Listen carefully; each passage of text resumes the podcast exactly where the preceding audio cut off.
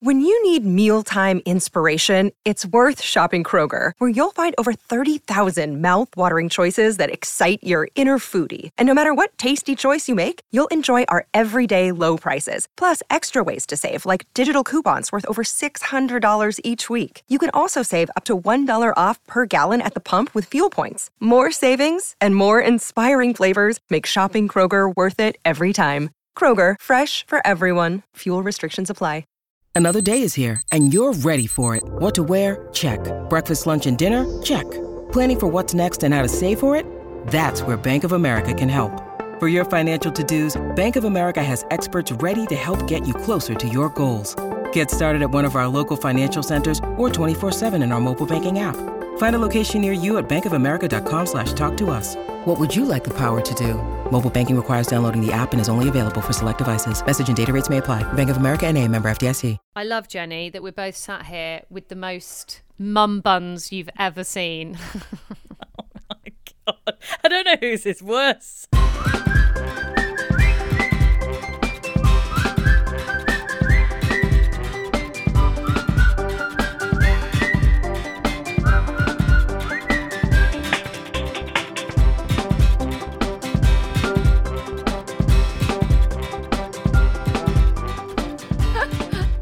I mean, my mum bum is accompanied mum bum, mum bum, mum bum. Oh, shut up! Shut Not up! Speak. It's the deprivation. Mine is accompanied by mascara just down my face because today's been. Oh, oh there's been some meltdowns. Oh, Amy, how's Just- it going? Yeah, today. Well, it's like I sort of get used to the sleep deprivation, and then like Mm. there's some days it just slaps me around the face. But I, she's getting. I think she's getting worse. Yeah, we need to say this and be really honest. Yeah. It, it can get worse. Like you think newborn, it's going to get better from there. This is not a cruel thing to say. I wish I was told. It can get worse. Yeah, the thing is, oh, I mean, we were thinking back to newborn. We talk about newborn like the best days of our lives. we were, the other the other day, Kenny was like, "Do you remember you just?" I, I'd get up in the morning at like, I don't know whenever she'd wake six in the morning, seven, and I'd just put her on him, and she'd sleep on him for three hours straight, and then I would get my three hours sleep.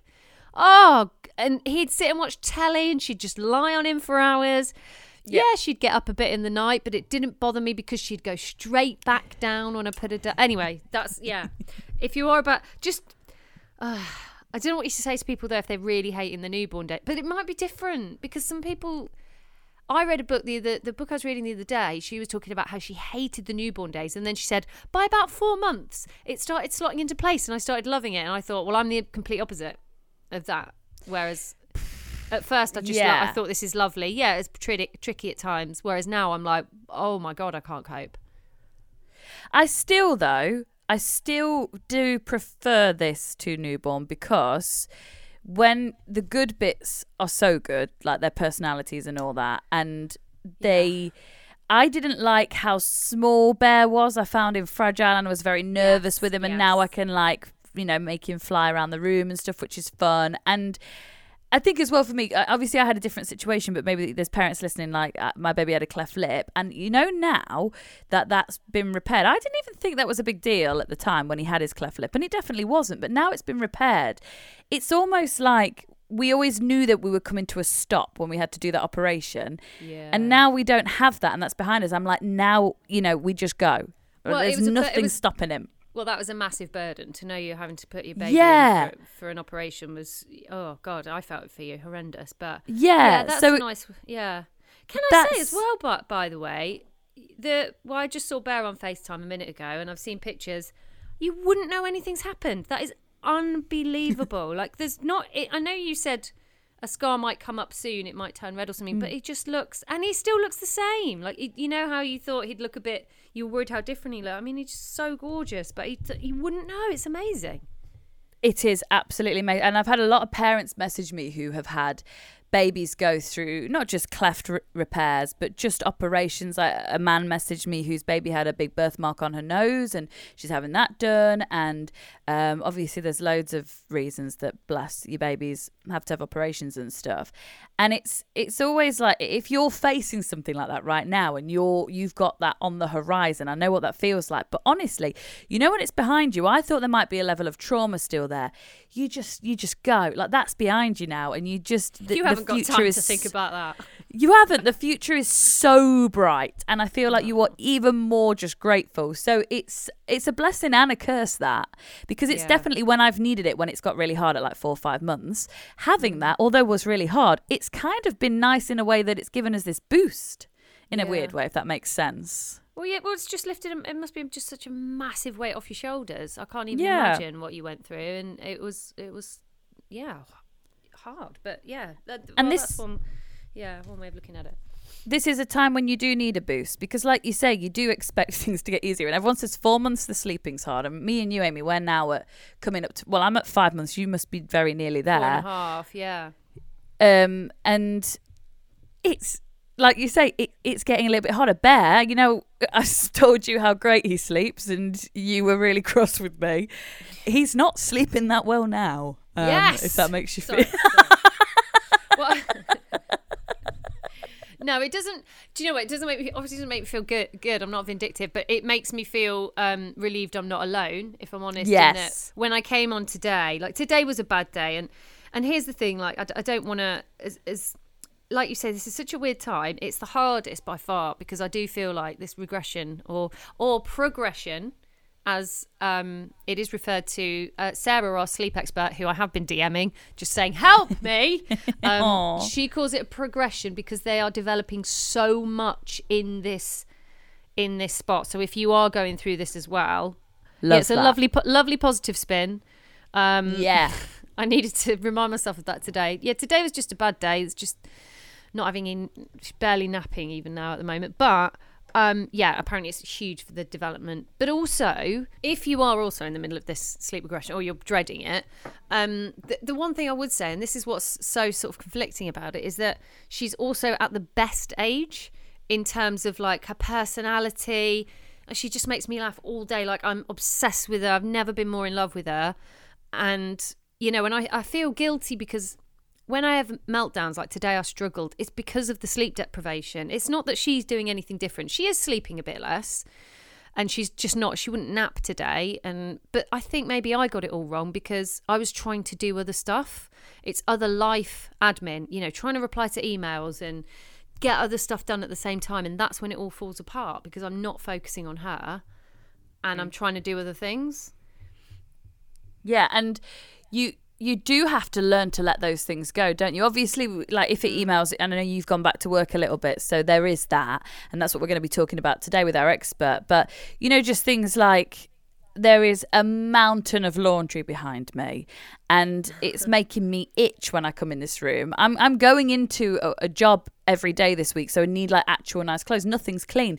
But I have to just think no, that's not important at this point. Like, if Bear's down, I'm sleeping. And if he's up, like you say, he's so magical and wonderful at the moment. I'm not missing a second of it. So the, Yeah. the laundry can wait, and I'm wearing the ugliest clothes right now, and that's fine. Don't care.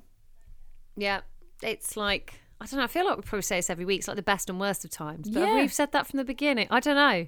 I don't I dread even listening back. I wouldn't want it. But yeah, it's it's just and everyone keeps saying it will pass. And and do you know what? Everyone I speak to says, "Oh yeah, four to six months is the worst bit." But I feel like no one told me that. I feel like everyone said newborn was the worst bit. But oh, I don't know. I know. It, it's just, it all comes with different stuff. And then everyone says to you, oh, Yeah. it, it doesn't get easier, it just gets different. So, It, yeah, I think mm, that's probably more the reality. But she did used to sleep more, and like, did we? I think we mentioned this last episode that sleeping through actually means five hours. She was doing that loads, Yeah. at like two months, yeah. And I was taking it for granted. I could have been smug on Instagram and everything on this podcast. I could have been like, "Oh, my baby sleeps through," um, but not anymore.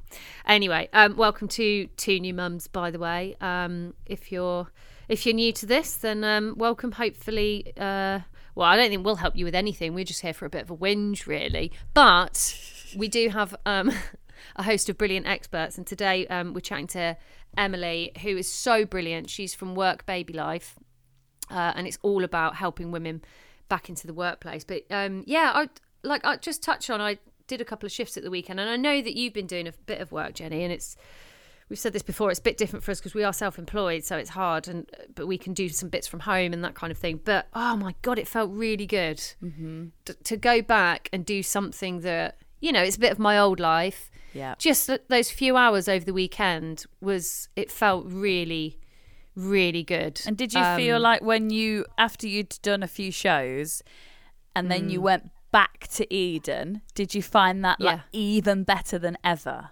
Ah, yes. Yeah. And that's it. And this is, you know, it's the same as having a break when you go for a swim or you nip to the gym or whatever it is you do, go for a coffee. Like it's when you come back, you're you are a better mum, like, without doubt.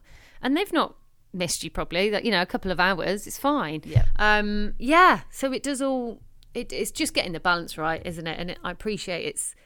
We're quite lucky in that we can, you know, radio shows are relatively short and you know, even doing a podcast, you take an hour out, whatever, but it does help. It's Yeah. it is brilliant. So, um, but if you are struggling or you've got to go back to different hours, longer hours, which is the case for most people a lot of the time, then um, Emily will really help you today. But you're going back in. You're back on a breakfast shirt. You're going in every day at the moment. That's pretty impressive. Yeah, it's for a week and a half, and then afterwards we're going away for a week. So I've timed it quite Oh, nice. nicely. Um, Yeah. But that, because it's a breakfast show, the hours, you know, what it, what is time now, Amy? The hours actually don't phase me at all. I'm up at 4 a.m. Yeah. anyway, so I might as well get my hair washed and dried and go make some money. And then, um, you know, I'm done by the morning and come back, and it, kind of overlaps that Christian's only really had to have him for like an hour by the time I get home. So it works quite nicely, actually. Um, but what I'm struggling with is then in the afternoon when the tiredness hits, he's just, we've spoke about this, his naps are just so much shorter. So I, I'll put him down and it's half an hour. You know, he used to, like you say, he used to nap for three hours. Today, Yeah. he surprised me. They do do this, the little things. Today, he did nap on me for two and a half hours and we both had a little sleep. Which Oh, I love that. yeah, great. But generally speaking, there, I mean, the next nap after that was 11 minutes. So it does get tough. But you've you've got to make it work. And I do think it's so cool to say to Bear, I'm off.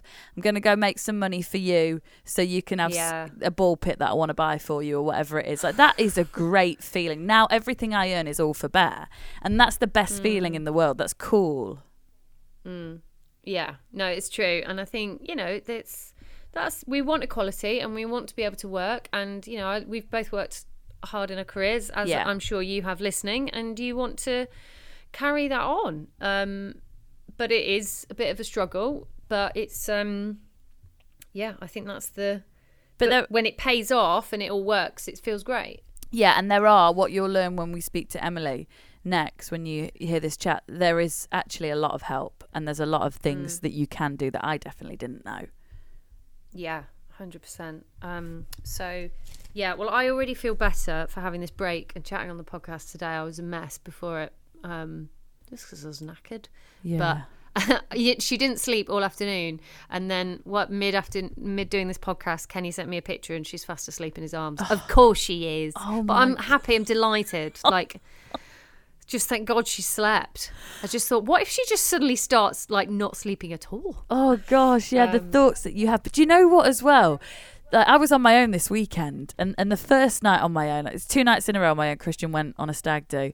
Um, first night, he would not sleep, and I definitely think that was a lot of my energy because I was worrying about the two nights that I had. So I could not get him down. It took me, I think, seven goes of trying to get him down over about three hours.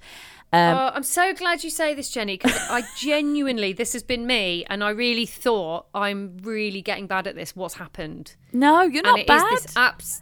This regression is slapping us in the face. Like I'm doing a routine, Mm-hmm. like militantly, I'm doing everything you meant to do, and nothing's. And it's.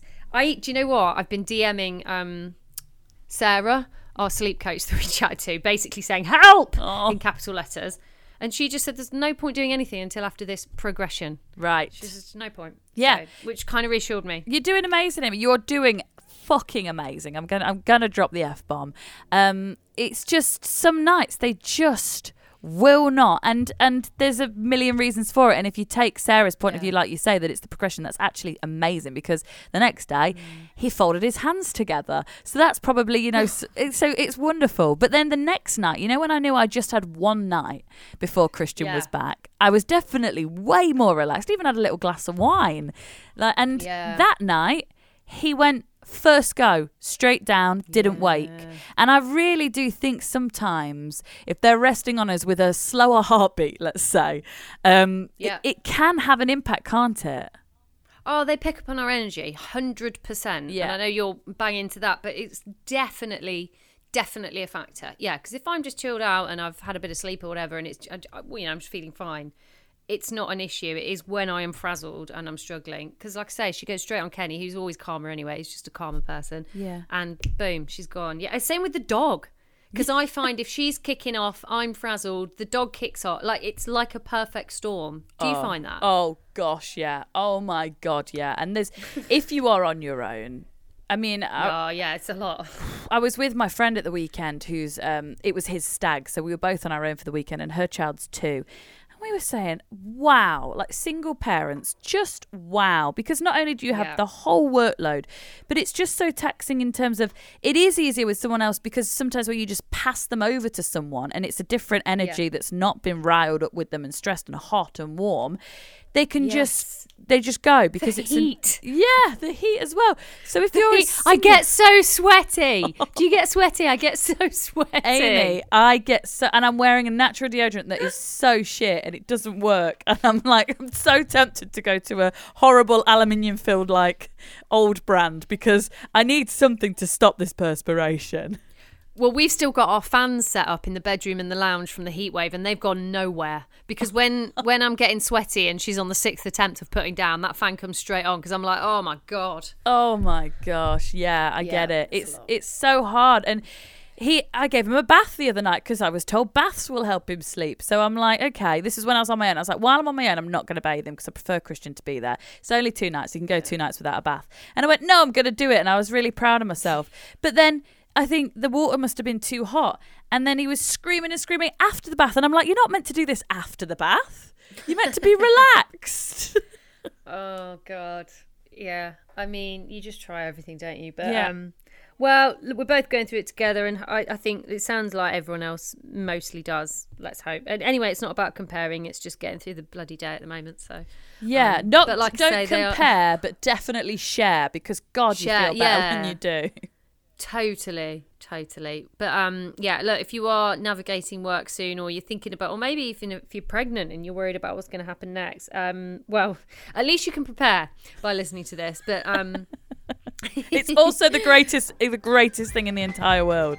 yes, it is. And um, Emily is unbelievably good. Like she's going to help you so much. So um, enjoy.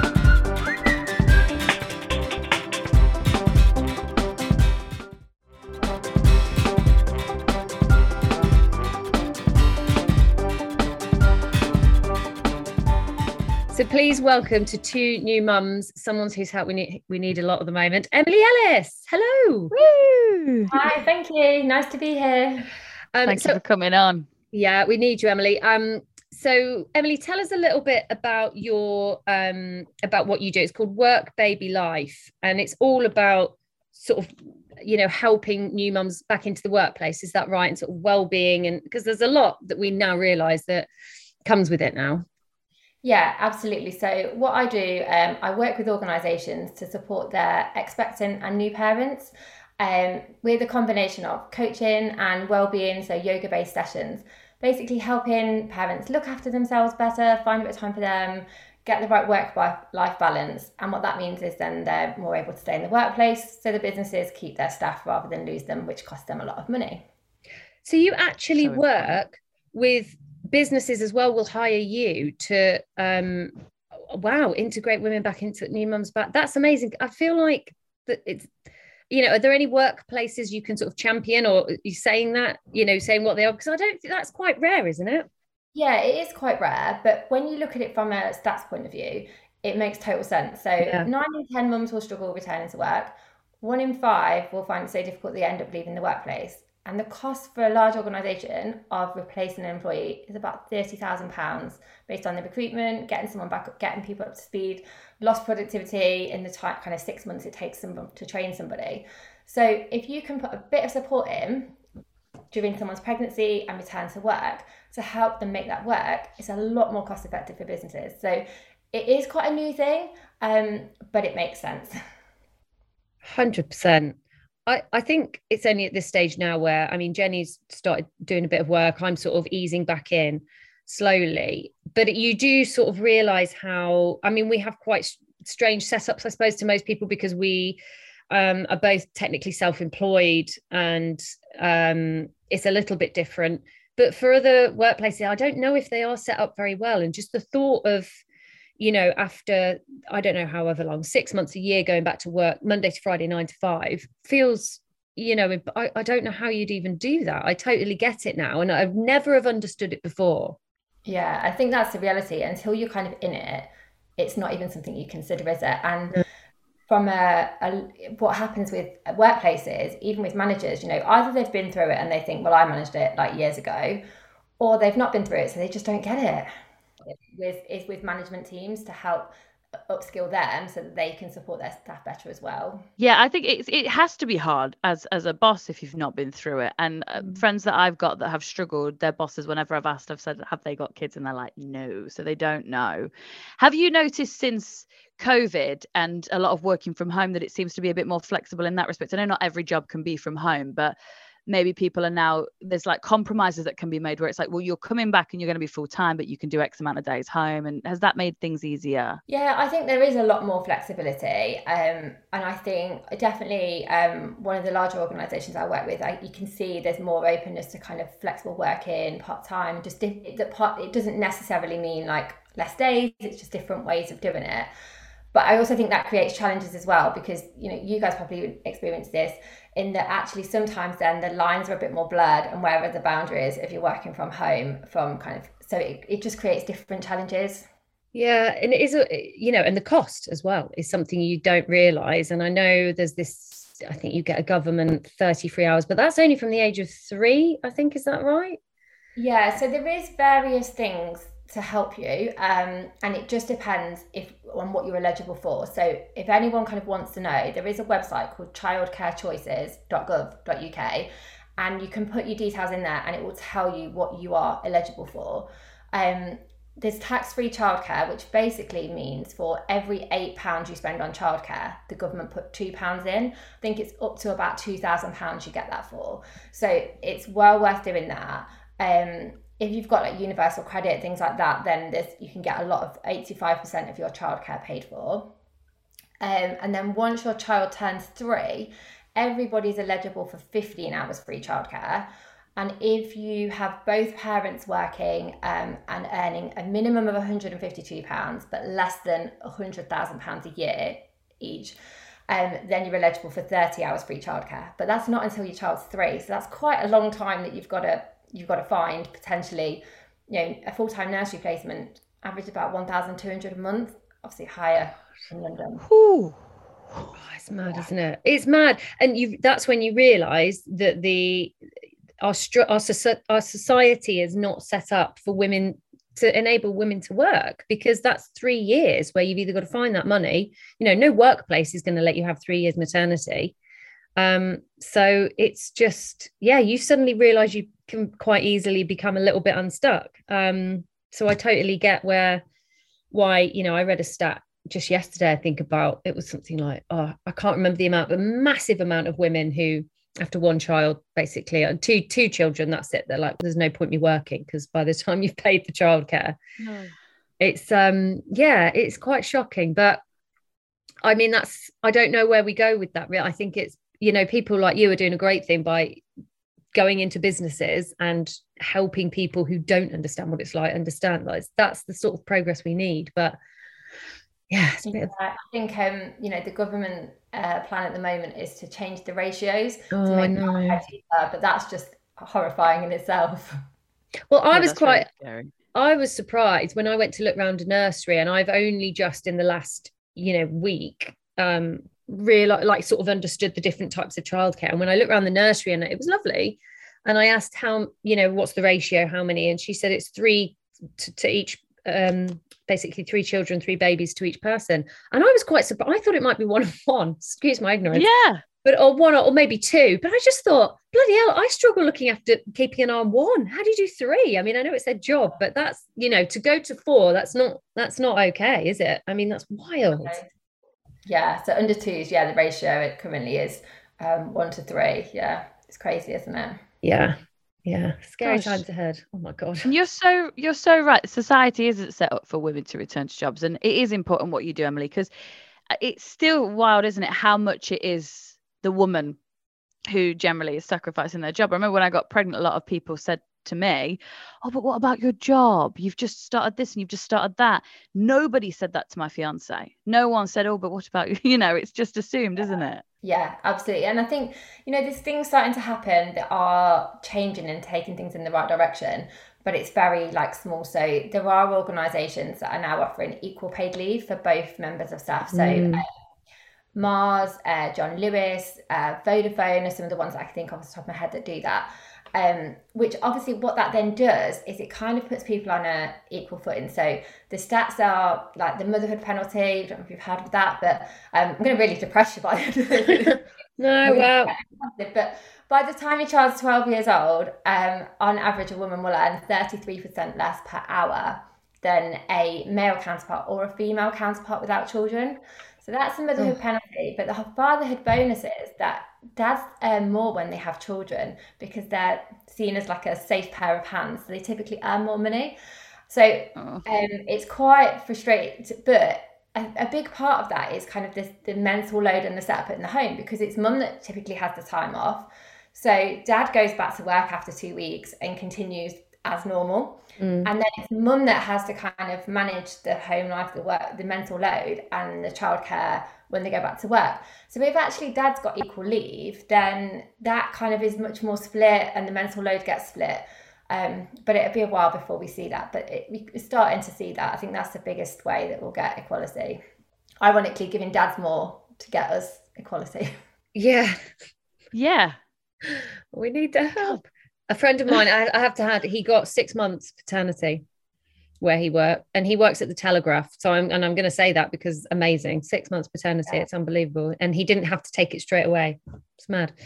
Um, so Wow. just trying to lift it because yeah it is tricky um so in the last yeah in the last sort of week i've been looking at childcare options i didn't know where to start like this isn't something i even thought about well i did think about it a little bit but i thought well you know kenny can just look after the baby when i do stuff and it's not actually quite that simple because he also works as well um so yeah what just for anyone that doesn't know what's the difference between you know should i have a, a, nan- a nanny like put her in nursery childminder what are the kind of different options Yes, I can go through them. So, um, so with a nursery, kind of the benefits of a nursery are that they will take your baby from six weeks age up until school age.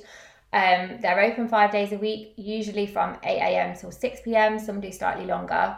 They do have um, staff available. They will have staff available for cover, for illness, um, and for holidays and things like that. So you haven't got to worry about any of that type of thing. Um, they're generally larger settings, so you've got a bigger range of resources and things available to your child. They'll follow like the early years framework, so you know that they're following kind of the early years curriculum. Um, they'll accept um, the if you get those free hours and um, any of the tax-free childcare payments, things like that. It's all nice and straightforward with them. Um, I guess the downside of nursery is it's not very flexible. So if you work shifts or you don't need like the regular hours, it doesn't work for you.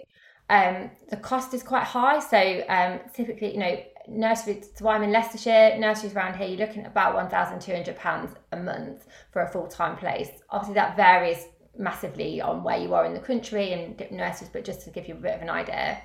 Um, and I guess some people feel, whilst the benefit of a nursery is it's that bigger environment with lots of different resources and things, that can feel a bit less personal and I guess um, quite overwhelming sometimes for some children and babies. So that's perhaps, it's not necessarily a downside, but for some people, maybe a downside of a nursery. Um, a childminder, so obviously that's generally childminders tend to work from their home. So it's more of a kind of homely, home from home environment. Um, their ratios will be the same, like one to three um, children. They typically take children from six weeks um, up to school age. They're cheaper, so um, it, again it varies. But um, my childminder charges four pounds an hour, so um, that is a lot cheaper. If you put that on like a full time place, you're looking over a month at about eight nine hundred pounds. So that's a lot less than a nursery place. Um, they still take uh, you can do the free hours um, and the like any vouchers or tax free you know childcare vouchers or anything you get they follow the same early years framework um, and for me the, a big benefit was that kind of like homely family environment um, the downside that a lot of people kind of have with childminders and was the reason that my first son went to nursery not a childminder is if they're off sick or if they go on holiday then obviously what do you do? You've got to find a way to cover that. Um, I've used a childminder for the last four years and she's only ever been off sick once. So it, it and you know she'd given me months of notice for holidays. So it wasn't the issue that I kind of thought it would be. Um, but I guess that depends on your childminder so that is a, a kind of consideration. Um, then you've got nannies. So I know Amy you mentioned you were looking at that. Obviously that's the benefit of that is they'll come into your home. So actually that's quite nice particularly if you're working from home. I guess that's mm. a nice thing you know that your baby's there. Maybe not a challenge if obviously if they are upset or anything like that and you can hear that that potentially does have a challenge.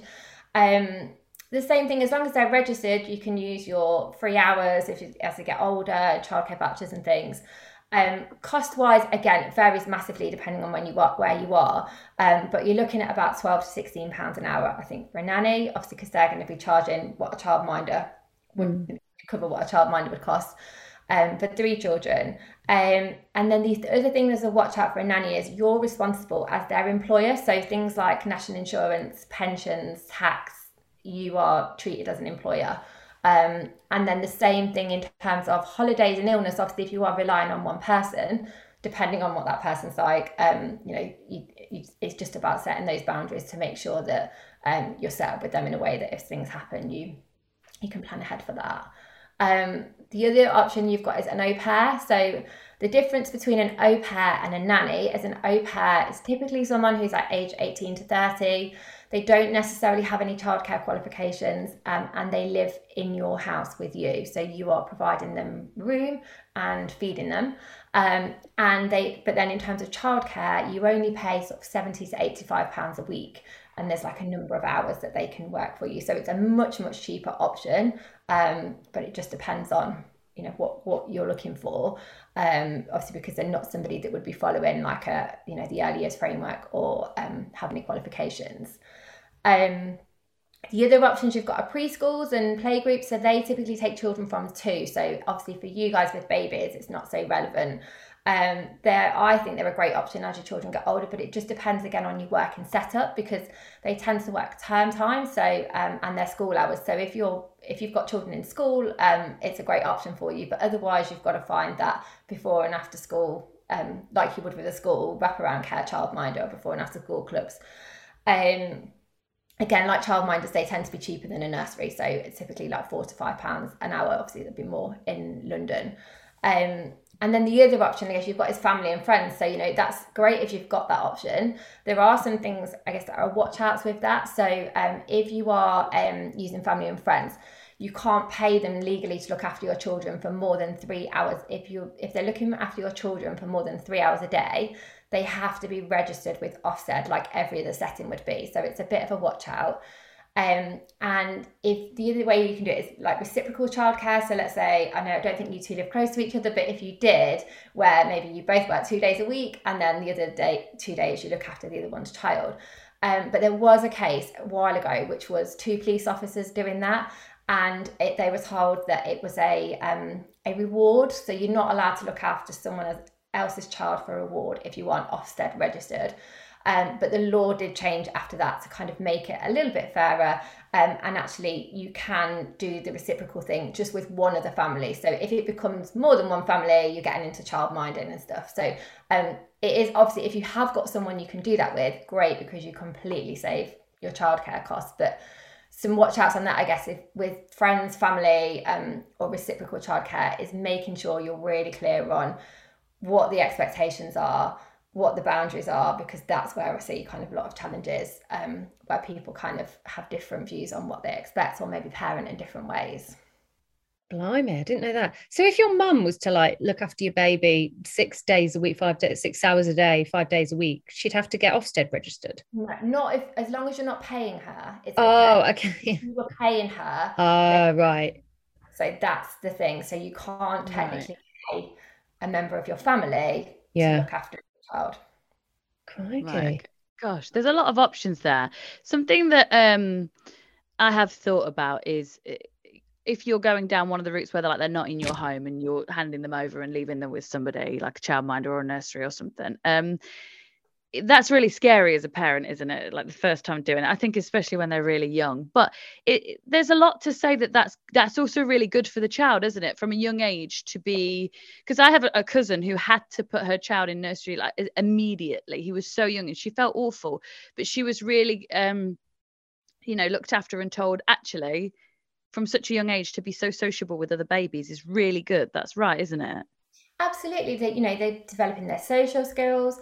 Um, they're getting to do loads of different activities, things that you wouldn't do at home. And I think in terms of thinking about when you're looking for a childcare provider, think about what those things are. You know, I don't want to do messy play and things like that with my kids. I want that when I'm paying for them to be looked after. Um, or you know, what are the things you want to do? So like, you know, my childminder would used to take my children to an allotment um, and do loads of really out things like that. I don't particularly want to do that, so that's great that they. So of course, there's loads of benefits. And I think we really struggle, most mums really struggle in terms of guilt going back to work. But there are studies that show actually mums who um, work full time have more quality time with their children than those that don't. There have been studies that show this. So, and it's obviously because you you choose to think about that time and make that time count more when it's limited than when we are with our children all the time. So it's not a it's not a bad thing. Um, there are loads of positives to going back to work. Definitely, yeah. and and I think like I even I basically started a couple of shifts at the weekend. I think like just that mental break as well to do something that you're used to doing and like I know what I'm doing there. I don't really know what I'm doing with the baby most days. Yeah. Um, but it was nice to do something and just have that little part of you back as well. I think that's really important. Yeah, absolutely. And I think that thing thinking about why you're going to work because usually it's because it's something that you either you know it's going to give you a financial reward and that's going to benefit you and your family in some way and keeping that in focus as to what that is. Or if, you know the things that are about you being a role model to your child um, being um, you know for me there's a lot of job satisfaction in going to work and helping other people and making a difference. And actually without that like yes i love being with my children but i know i'm a much better parent for working as well and that balance. Um, mm. um, it is i think going back to that kind of well why am i going to work and really questioning that in yourself um, and focusing on what it's going to give you and how it will benefit your child helps it can actually make your relationship with work better, can't it? Because a lot of people said to me, "Oh, I'm going to go to work for a break now," you know, like mm. parents, and I never understood that. But now it's like, mm. yeah, I'm really grateful for my job, and I'm really grateful I love it, and yeah, thank God I've got it. Yeah, absolutely. And you know, it's nice, isn't it, to have a hot cup of tea, have a wee and pee. yeah. I'm I'm glad as well, Jennie, that you touched on the the scary thing because I think that's the one thing. There's all these options of of childcare and you know, some of them I think, yeah, that'll work. And I went, like I say, this nursery was lovely, nothing wrong, I, couldn't have been better. But in the back of my head, like I find it utterly terrifying. The thought of leaving her in the care of, and of anyone else like cripples me. Like I can't to the point I've not replied to their email, you know, oh, do you want to get signed up? No, no, I don't, I, I can't even bear the thought, but I don't, mm. how do you overcome that? Because at the moment I'm thinking, oh, maybe I will just pay for a nanny to come to the home. Maybe that's a good entry level in but is is that no I, I don't know if i don't think it's an attachment thing i think that's a general thing right is just that i cannot bear the thought of dropping her somewhere and like oh how do you yeah. overcome that so I think finding the right setting in the first place is helpful. And obviously, like we've just talked about all the different options and like there's obviously cost implications to the different ones but also thinking about you know what is it what's important to you for your child and trying to make sure you've got something that's going to give your child that will make it much easier to, to hand them over to that setting. Talking to other parents so don't you know you can get Ofsted reports for all different childcare settings and childminders but talk to other parents and ask to talk to other parents. If you don't know any you know go on local facebook groups and get those reviews from other parents who rate that or don't rate that and then you know to avoid them. Um, but i think that really helps reassurance to have other parents who have used that setting or used that childminder um, and talk to them tell them how anxious you are because if they're a good setting part of their role is to look after the parents and reassure the parents and it will give you a good idea as to what they're like. So it, to share with them just how anxious you feel about it. Um, and i think then there's something about having other people, you know, a support network of other people who are kind of going through a similar thing at the same time, or ideally, I guess I've been through it previously to help you, to mm. reassure you. And then little and often, you know, it's kind of like you, you know you're going to have to do it, but actually, if you've never left your baby with anybody, don't go and leave them in nursery for a full day straight away. You know, just maybe it's can you leave them with somebody else that you trust first of all, just to build that up. Um, and then ask for a really slow settling in process. You know, if a nursery says they want you to leave your child one day for two hours and then the full day the next day, you can say no to that. You know, ask for it to be slow and gradual to help you. Um, and then keeping coming back to that why, why are you doing it? What are the benefits to you? What are the benefits to your child? Like what what's like what's going to work? Why are you going to work? What's it going to give you? And if it's not going to give you anything, like why? What we're we doing it for? That's so yeah. good. Yeah. Would it be out of order to say? Can I bring him for an hour and just sit and watch? No, see how he is. So certainly, um, when my son went to nursery, I did that, um, and I think since COVID, a lot obviously a lot of nurseries stopped parents from going in, but you know there's no reason now why you wouldn't be able to do that. Um, and I know my childminder, for example, when it was COVID, she was still trying to work with new parents like by meeting them in an outdoor setting so that they could actually get to know her even though she wasn't allowed to bring them into her house. So i think it's perfectly reasonable to ask. And i would also i would always encourage people to randomly turn up at the nursery or you know at the setting that you want to go to to get a real view of what it's like. Don't don't announce you're going. Randomly turn up the first time and then ask yeah. for it's mm. your precious baby. You know there's nothing that's ask for what you want. Yeah so true and what about if you asked if you could just set up a little camera? Like I've got a camera that we used to watch our dog Peggy with. It was dead cheap. It was only like 25 quid. I could just pop it in the corner. actually, I think there are some nurseries that actually have them. I was going to say, I swear I've seen something. I think, yeah, some like London nurseries or something. But that, I, I mean, if you had access to it. Oh, but then if they were crying. Oh, don't, don't. I know, I know. Being ignored or something. You just you're ah! driving, driving down there in like seconds. Oh. Yeah, I think recognizing that it is hard and it's okay to find it hard. You know, mm. someone, my youngest went for his first day at preschool yesterday, and uh, you know he's been in going to a childminder since he was not even quite five months old, and I still had that knot in my stomach leaving him because it's just strange, isn't it? But mm. I knew it would be okay, and it's easier. He's my third, and I've done it before. But I think it's like recognizing that there is that it's totally normal to find it hard. That that everybody does, um, and definitely having your kind of your support network in place for who you're going to ring when you need a hug, or you know. Um, you just need to text somebody and say, I feel really guilty, I've just dropped them off crying, or whatever it is. You know, you need that mm. person in place who's going to be your backup and, and hug you and hold you up. That's mm. really good. Um, well, Emily, we've had loads of questions in, so we'll get through some of these because I'm sure they're going to. Uh, well, this one kind of answers it. Sarah um, says, "What are the things to look out for in choosing a nursery? Good and bad signs." So, I guess other yeah, what would be a, you know, warning sign or bad sign? I guess.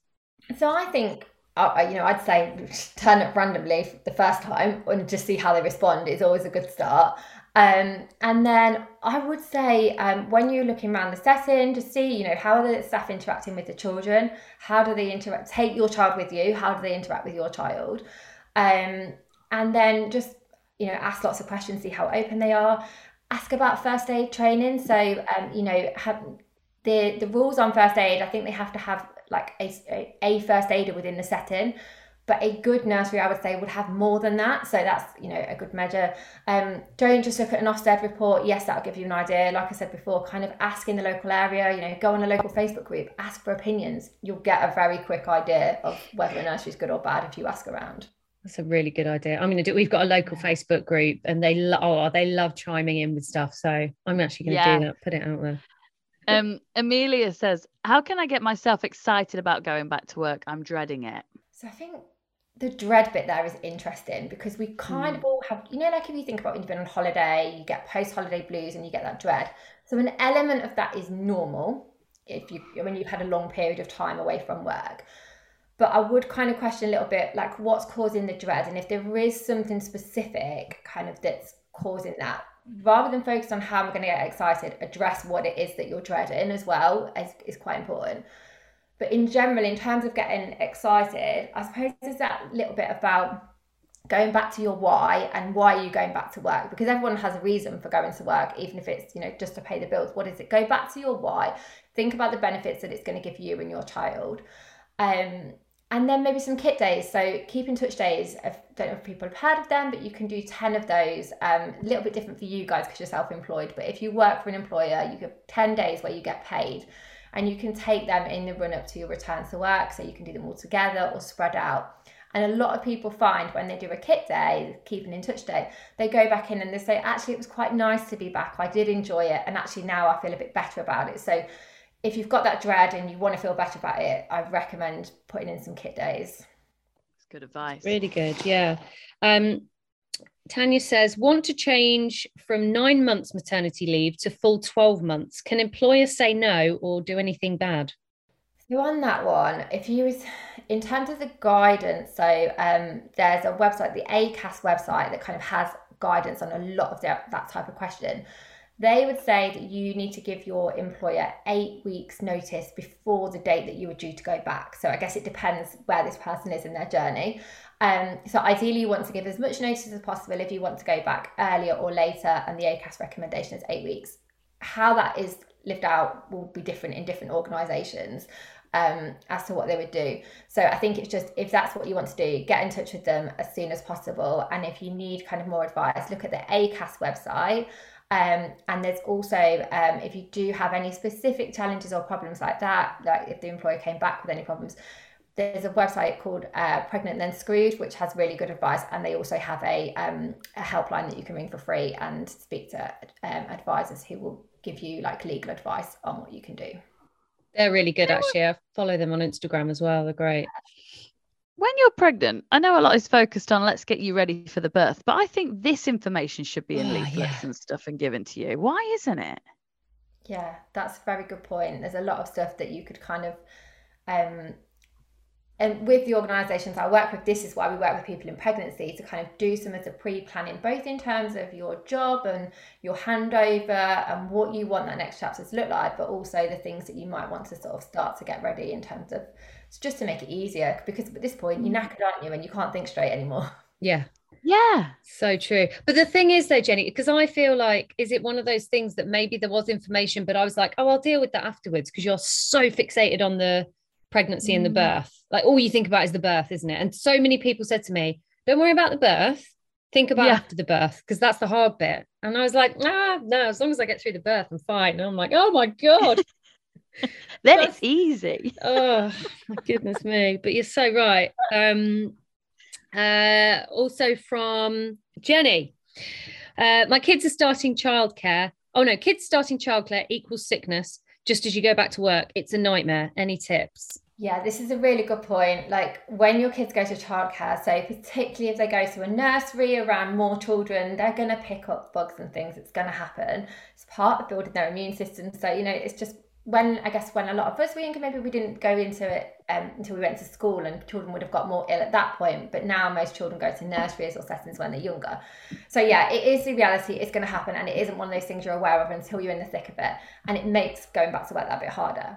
I guess the in terms of what you can do, asking your employer about what your rights are. So you will be entitled to so many days of like parent. There'll be there'll be certain days in terms of sick pay or um, parental leave, maybe paid or unpaid. But understanding what your rights are from your employer, what their expectations are in terms of how they expect you to handle it. So can you work from home? Can you work flexibly? Do you have to take it as holiday after so many days? You know, so understand up front. And then I think it's really talking to your partner if you have one about this has to be a shared load. You know, they've been back at work for however long after their paternity leave, haven't had to worry about this, but you can't. It, it can't all fall on mum's shoulders, so it has to be shared. And this is where you need to really utilize your support network as well. So you know, family, friends. can they help with childcare or if it's not childcare what else can they do just to take some of the load off you know walk your dog or what you know cook your dinner it's like when you get those offers take them at this point because it's really tough um and uh, i think finding um somebody within you know if you're working in a business organization somebody who can be a bit of a buddy or a mentor or if there is a coach there that can support you through kind of these these sort of challenges. Um and then the other thing is i think accepting that it is a phase and while you're going through that phase not kind of planning too much on the evenings and the weekends knowing that it's going to be a bit full on in that first few months that they're going to get sick and you're going to be exhausted so the more downtime you can give your child and you to kind of recuperate from that is better and just accepting it's not forever but it is it is it's not a fun one to go through I love that word phase. I feel Phase. everything at the moment is like it's not forever. It will get better. It's just a phase. That's just our, that's, Fleeting, that's- our that's our daily mantra. that is I just- it's just a phase Yeah. I'm going to get the word fleeting tattooed like on my wrist or something. So it's just fleeting. It's fleeting. Oh dear. Oh well, Emily, look, thank you so much. That was invaluable. That really was. Mm. And I mean, this is just the start of, you know, for us, but it is it's a it's a minefield. And I think what you're doing is incredible. I'm gonna I'm gonna champion you to any workplace I come across, you know, including my own, because it's just, you know, but because they it's not a lot of workplaces' fault. There's just no there's not enough understanding. And um, Yeah. You know, and that's the problem, really, isn't it? Yeah, absolutely. Well, thank you. And I think, you know, for those people that don't have the support in their workplaces, the biggest things I can say is, you know, ask for and accept help from both people at work and outside of work that you just have to you have to accept you're going to need to ask for and accept help put regular check-ins with your manager to talk about how you're feeling um like i said try and get kind of some sort of buddy or mentor to kind of help you um someone at work who's a working parent plan time for you. So when you have the least time is when you need the most it's most important to plan some time for you just a little bit of time um, for you each week doing something you know if it's yoga running reading a book whatever it is that you like to do contract with your partner or some family to help make sure you get that time. And then plan the time some special time with your child as well so that actually you've got that to look forward to when you may be having a bit less time for them. So if you haven't got support in your organization there are kind of five key things that i'd say um, do to help with the return That's amazing. You're brilliant. Yeah. You're just you brilliant. are. And what you're doing is brilliant. So thank you so much for chatting to us. Thank you for Thank you, having me Emily. on and keep um, doing what you two are doing because it's brilliant. I love your podcast and you're helping so many moms. It's great. Oh, Aw. thank you. Go and check Emily out now. What's your website, Emily? Um, workbabylife.co.uk. Fabulous. Thank you Thank you, Emily. Thank you.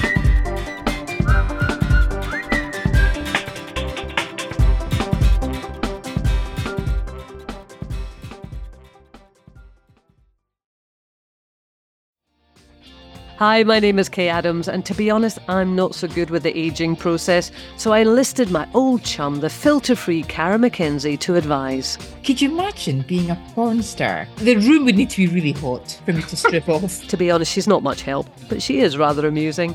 And along with some great guests, Jo Brand, Andi Oliver, Anton du Beke, Ruth Langsford, and Craig Revel Horwood, darling, we are learning how to be 60. Listen wherever you get your podcasts.